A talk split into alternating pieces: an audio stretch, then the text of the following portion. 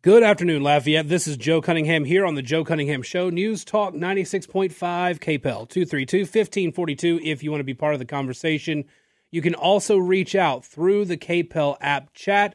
Got that pulled up to get your comments uh, as we go through the day. Uh, so, first, let's go through the information that we have uh, on the weather situation. Most of the severe weather has rolled through. The skies are actually quite dark outside the studio here. Uh, looking at the radar, still uh, the chance for some cloud uh, for for some rain in the area.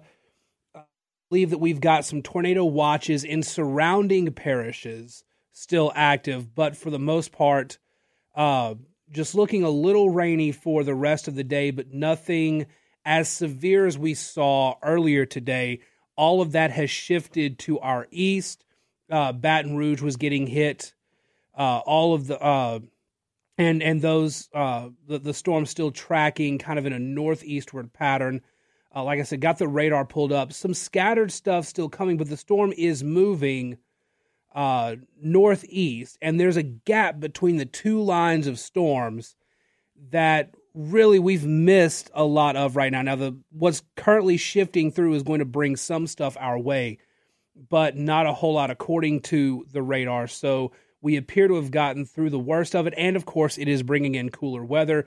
You may not have needed a jacket when you went to work this morning, but you may need a sweater this afternoon.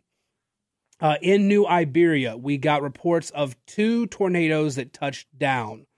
Uh, one touchdown in the Southport subdivision area. Several homes were damaged, and there were reports of people trapped there. Also, a tornado hit the hospital in New Iberia. For a while, the New Iberia Police Department and several other local agencies, the Iberia Parish Sheriff's Department, uh, Acadian Ambulance, the fire department, uh, the agencies had come together and were working together uh, and using New Iberia Senior High as a command center. As of about 20 minutes ago, the New Iberia Police Department has discontinued the use of Nish uh, as a command post. It has been relocated, and officials are meeting to discuss the next course of action. Now, what they're going through right now is finding all of the people who have been displaced because of the damage to homes and everything and trying to assist with that. Across the state, Governor John Bel Edwards has announced or has declared a state of emergency, which is a very necessary move that he has to make as governor in order to allow for federal assistance to come in. These storms uh, were heavy across the state. The worst stretch of them, aside from what hit New Iberia, the worst stretch of it went across the northern part of the state. Uh, there were storms, tornadoes that had hit the Dallas area and were rolling westward. I'm sorry, eastward and hit several places in North Louisiana, including Caddo, where we have two confirmed fatalities a 30 year old mother and 8 year old son. Uh, if you go to kpel965.com, we've got a lot of that news there available for you so you can see exactly what the lay of the land is. Um, there is a lot of uh, of evidence of what the storms actually did. Uh, the hospital, you see a lot of shattered windows, a lot of damages there, a lot of damages in those residential areas too. Uh, John Bel Edwards announced earlier today that he'll be traveling to the Shreveport area and Union Parish to tour the damage and the response efforts. I imagine because this was announced earlier this morning that Iberia Parish will be part of his travels tomorrow as well. Uh, so the declaration of a uh, of a of a uh, uh, uh, I'm sorry, a state of emergency allows for the state to start collecting assistance on that uh, to help in these areas. 232 1542. If you want to be part of the conversation, you can also send a message, like I said, through the KPEL app chat. What I want to do now, and what I want to do now is I want to go I want to go to break a little bit early here and I want to go back and kind of start the show as I was going to start it before the storms and all that news broke today. So we're going to reset after this break. But again, if you need updates on the situation in New Iberia and across the state, you can check out kpel965.com. Let's take this break. We will be back with more here on the Joe Cunningham Show, News Talk 96.5 KPEL. Welcome back to the Joe Cunningham Show here on News Talk 96.5 KPEL 232 1542 if you want to be part of the conversation. So there's a story that was over at NBC News. NBC News is kind of hit or miss. Uh, some of their coverage is really good, some of it is just out there lefty stuff. And it depends on the reporter. One of my favorite, I've mentioned him before, is Mark Caputo. Mark Caputo, who was at Politico, uh, is now at NBC News. He is a Florida based reporter, does a very good job covering political issues in Florida. He's got a piece today that I think is worth reading. Ron DeSantis is attacking Trump from Trump's right, but without mentioning Trump's name. Here's what he's doing. You may have heard it earlier this or last week he actually announced it. Yesterday he confirmed it. Ron DeSantis has filed a petition with the Supreme Court of Florida to impanel a statewide grand jury to investigate any and all wrongdoing in Florida with respect to COVID 19 vaccines. Now, DeSantis has been a promoter of the COVID 19 vaccines. But there's been data that's come out that has raised some concerns among those who are skeptical. And so DeSantis is calling for an investigation into it, especially as it concerns his state. Now, how is Trump involved? Well, COVID 19 is politically where Donald Trump is the weakest with his own base. The lockdowns were pushed for and encouraged by Trump and his administration. Uh, before the relationship soured, Trump invested a lot in promoting Fauci and what he was saying. Um, and there's a lot of skepticism over that. Now, for Trump and Trump supporters, you know, there's this uh, there's this group of people who are known as Never Trump.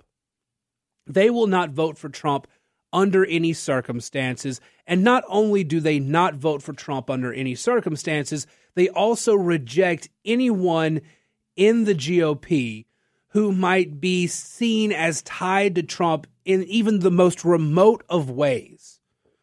The never Trump ideology is really never Republican.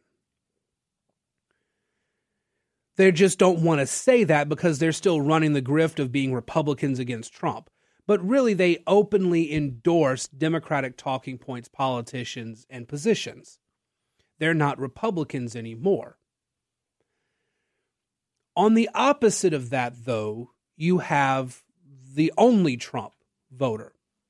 The type of voter who will, under no circumstances, vote for anybody but Trump in 2024.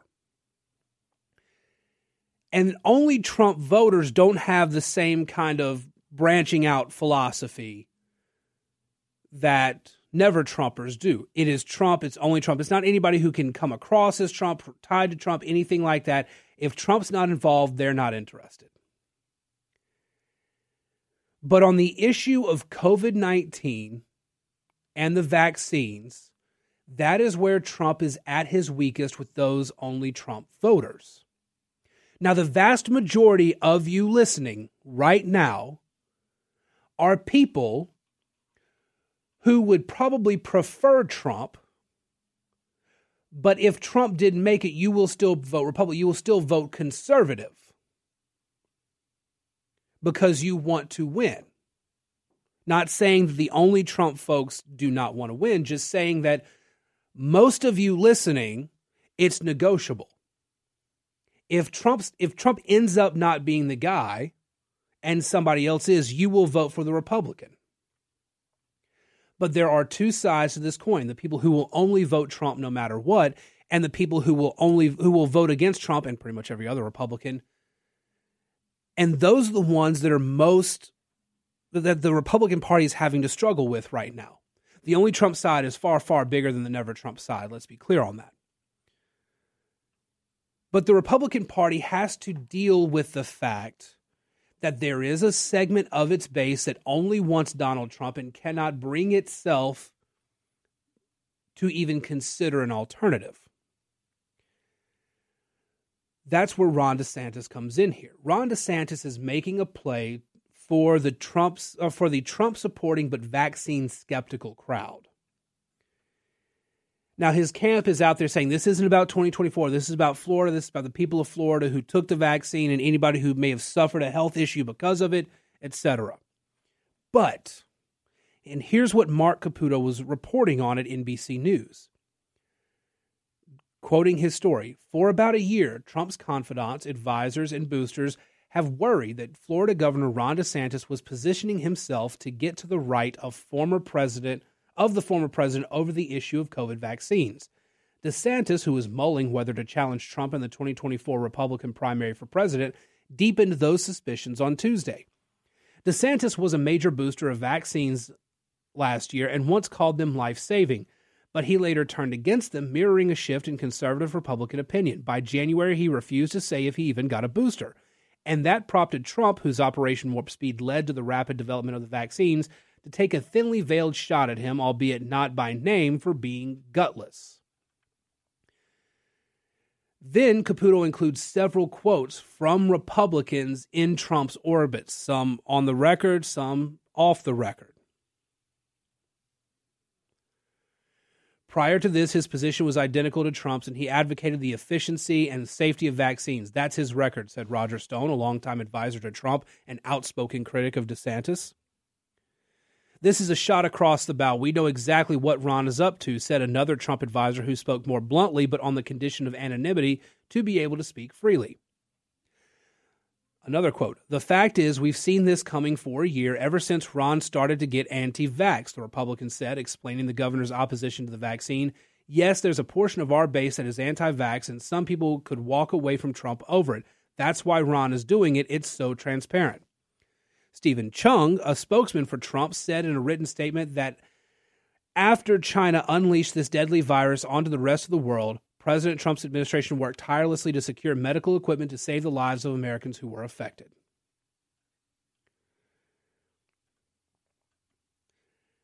Whether or not this is about 2024, this is about Ron DeSantis securing his own base within Florida. And yes, it is something that will make some people who are on the fence about Trump, who really like Trump and a lot of what he did, but were skeptical about the COVID issue, that will bring them over to DeSantis' side. He's trying to chip away. You cannot bring the massive amount of followers that Trump has, you can't bring them all over once. You can't convince them all to come over all at once, but you can chip away at it. And this is the way you would go about it. Now, what's most important here is what I said at the very beginning of this.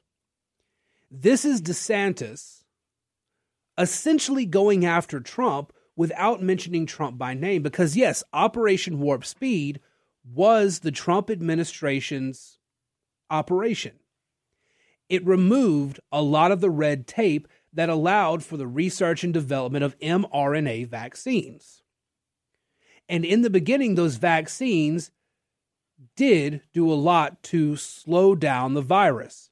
But with the mutations of the virus and with the short testing period of the virus, there are still a lot of questions that are only now being asked by more mainstream outlets.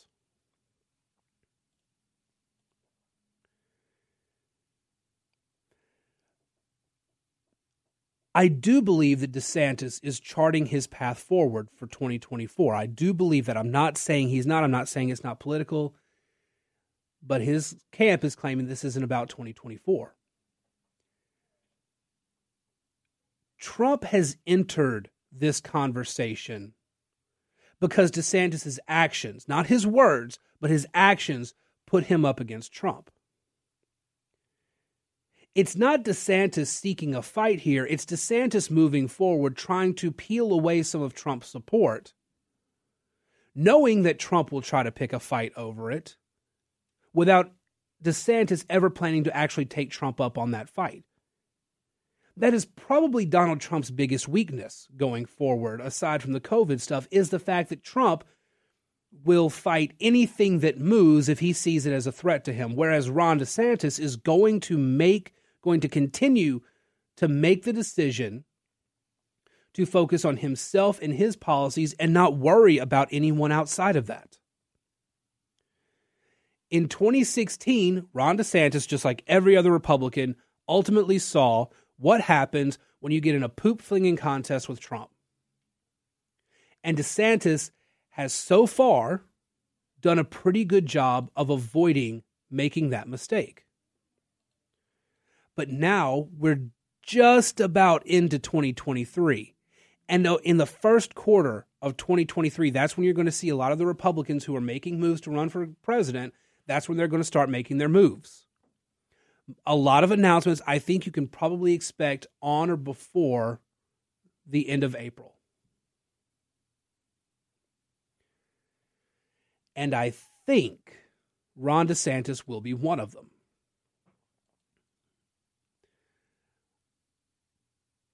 But how do those Republicans handle Donald Trump? Because the fact of the matter is that Trump is something that you will have to deal with as a Republican candidate in 2024. What all those Republicans have going for them right now is that Trump's campaign has seemingly failed to launch. Trump is out today promising a major announcement tomorrow no idea what this huge major announcement that they are touting is. He's already declared he's running for president. I'm not sure what's left. But Trump is planning to make some sort of big announcement tomorrow. And he's hoping it can essentially relaunch his campaign. All right, 232 1542 if you want to be part of the conversation. When we come back, more on the fentanyl crisis. I've got some thoughts on that and your calls and texts through the KPEL app chat. That and more here on News Talk 96.5 KPEL. Welcome back to the Joe Cunningham Show here on News Talk 96.5 KPEL 232 1542 if you want to be part of the conversation. So on Monday, I mentioned the most important story of the day that day was a Washington Post report on just how much the federal government has failed in combating the fentanyl crisis. In 2020, there were 56,516 overdose deaths in the United States. In a 12 month period ended, ending in January 2022, 107,375 suspected overdose deaths.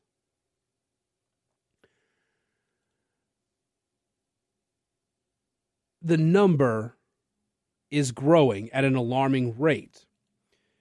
In the past, I want to say, couple weeks, they have uh, stopped shipments of hundreds of thousands, multiple shipments of hundreds of thousands of pills coming across the border. I saw somebody make a comment earlier I used to be pro legalization of all drugs because I didn't think the government had the right to regulate private behavior of people getting high. But fentanyl makes that position essentially impossible.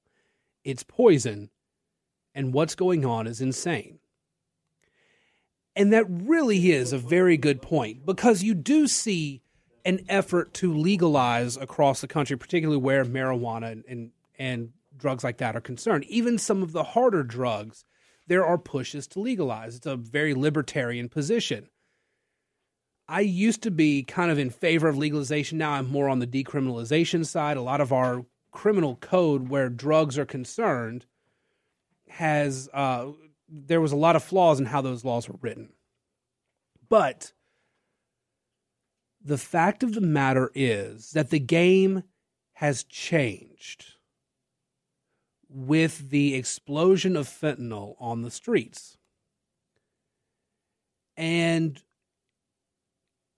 as I said on Monday, as that Washington Post report mentioned on Monday, we've gotten to a point where it's very clear that the federal government has failed in tracking and stopping the fentanyl coming into the country, much less treating the problem on the streets.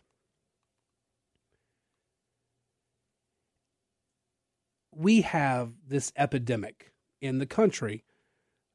We're seeing more and more fentanyl related deaths, more and more overdoses in general, but fentanyl has really become the number one cause. We're now getting more and more stories about that. We're getting more and more stories of its effects we've got stories of police officers who overdose from exposure. There are some questions about those stories. Um, you know, how possible is that, that sort of thing? But the fact of the matter is that, that police officers are routinely becoming more and more exposed to it. It's only a matter of time before something like that actually truly does happen.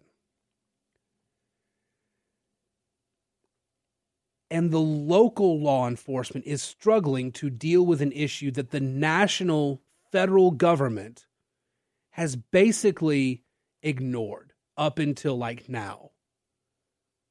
And even then, we have this crisis at the border that the Biden administration is refusing in any way to really deal with. And so that's allowing for more opportunities for these drugs to come across the border.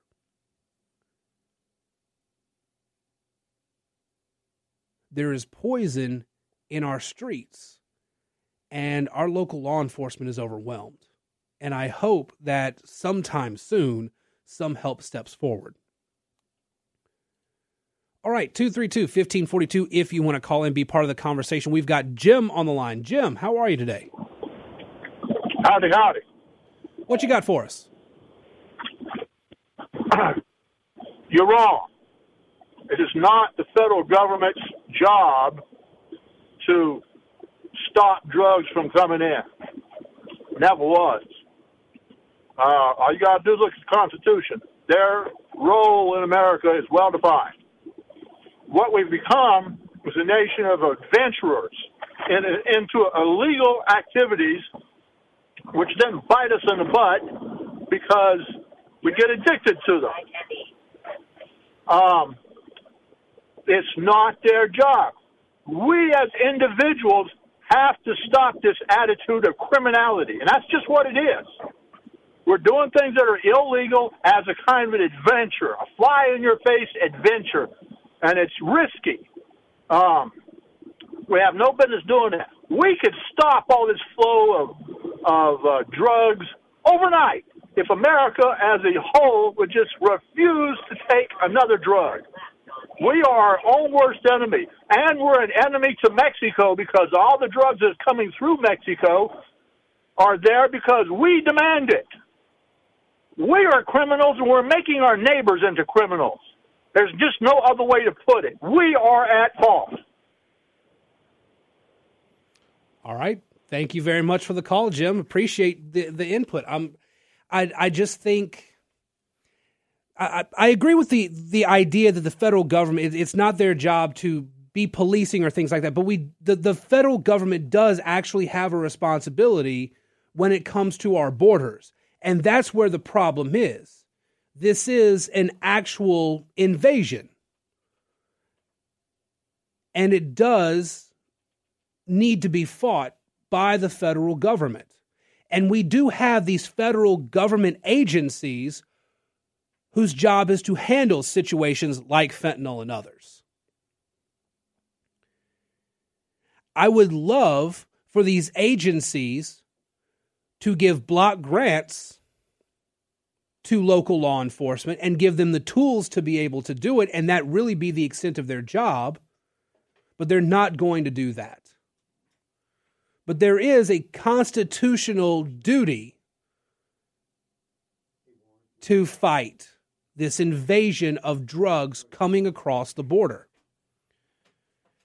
And it really, really needs to, there, there needs to be something done. This has been a failure of multiple administrations. Mentioned that on Monday. This isn't just a Joe Biden thing. The Trump administration waited until way too late to recognize that the fentanyl that was coming in was no longer coming in from China as much as it was from the Mexican drug cartels.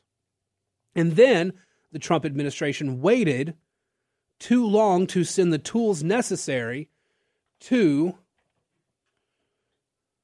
uh, the border so that they would be able to search and secure any passenger and commercial vehicles coming across the border. Barack Obama also did a very poor job of securing the border and refused to acknowledge fentanyl as its own drug crisis. They only had it really listed as an additive problem, and that the main problem was the opioids, and that fentanyl was just an additive of this process, not its own category. This is multiple administrations at fault here. And as a result of that fault, of that neglect, we now have poison flowing through our streets. And it does need to be handled. Whether or not it's the federal government acting directly or whether or not it's the federal government providing local government the tools to do the job they're supposed to do. All right, before we take a break, let's go back to the phone lines. We've got Warren on the line. Warren, how are you today? Hey, Joe. Look, guy's got a good point.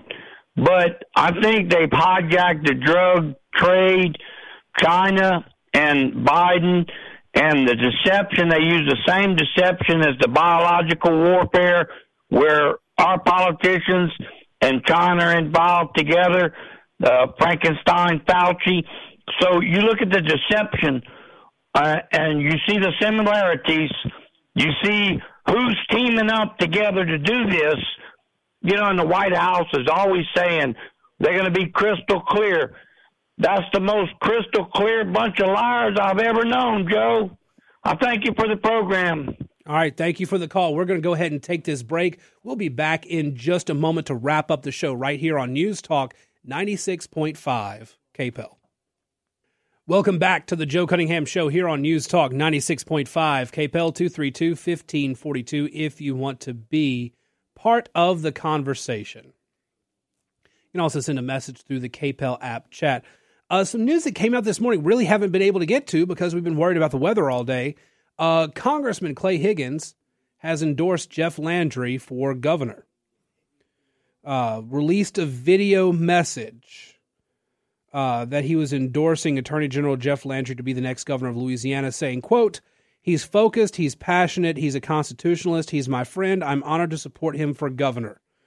That was in Higgins' statement. Uh, I will have that story up on KPEL 965 so you can see uh, the full video, kpel965.com. That will be coming up a little bit later. We'll also send that out in an app alert so you can get it right there on your phone. I hope y'all are using the KPEL app to keep up not just with our stories, but our shows, but you can also uh, you can get a lot of information off of there uh, that you normally just can't really find anywhere else. I promise you. I work behind the scenes here. I know how fast we can get the news and get it out to you in, in, in at speeds most others cannot. So be sure that you have the KPEL app so that you can catch all the news as it's breaking. All right. Before we go today, um, the Washington Post has lost something like 500,000 subscribers. I think it was one number I saw. They had a meeting today and upper management let them know that layoffs were coming. Let the let the let the folks at uh, the Washington Post know that layoffs were coming. And um it was not a good picture.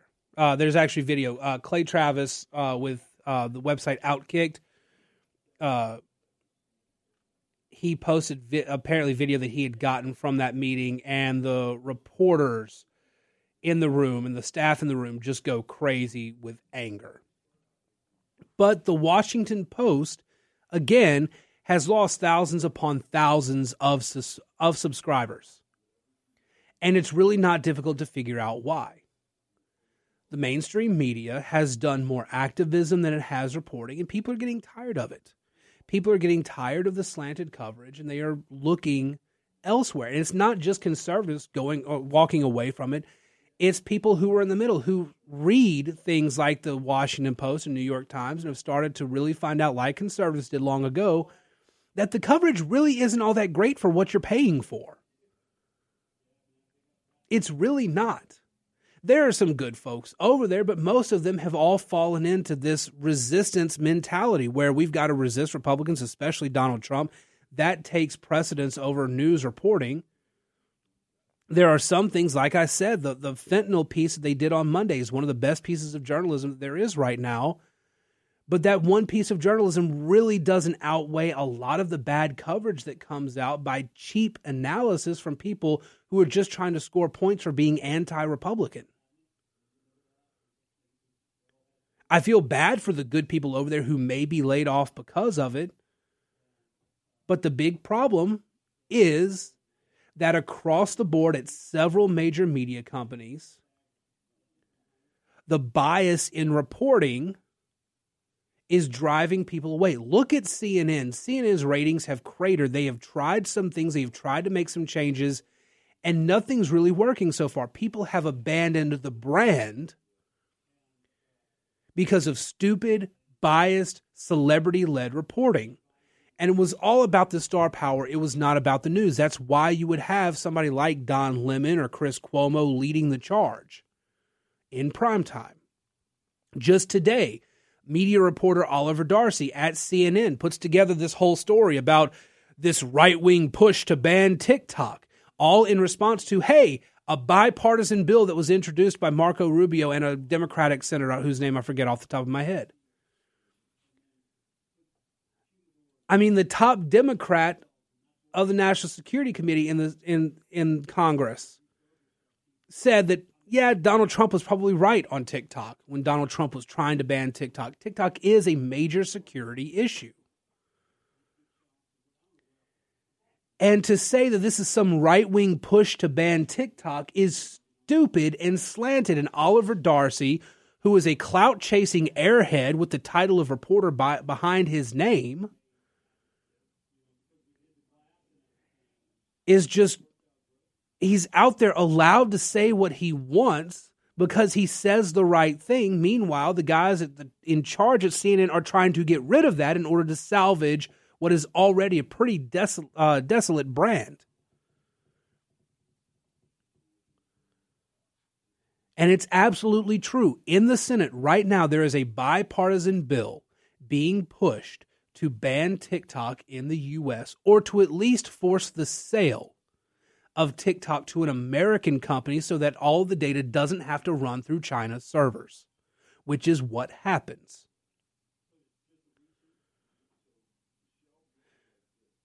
If you or your child is on TikTok, your information is in China's servers. And I say that as somebody who has a TikTok account.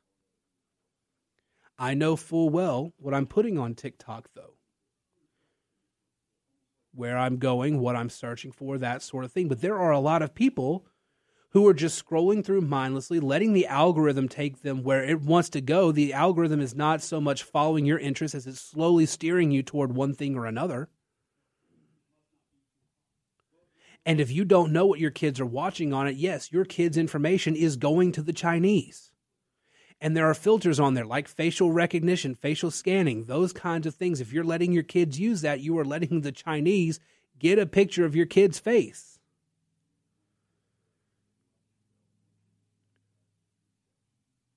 And there's a bipartisan push to try to save American kids and Americans from that big security problem.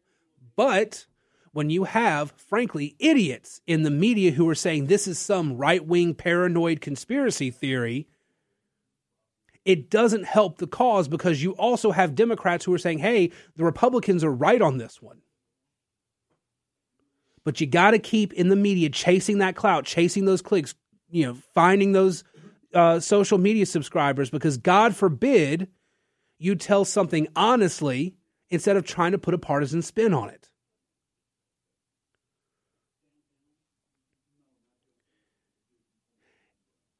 And people at CNN wonder why CNN Plus never happened, why all these cuts came through, why did all these people get fired or moved around? It's because nobody trusts your brand when all you do is make everything into a partisan attack. We went seven years where CNN struggled to write any headlines that were not some way tied to Donald Trump. And it wasn't just them. All right, you guys have a great one. I'll talk to you again in 23 hours. In the meantime, follow me on Twitter at Joe P. Cunningham, Facebook.com slash Joe Cunningham Show. And of course, sign up for the Substack, joecunninghamshow.substack.com. Shannon is offsides next here on News Talk 96.5 KPEL.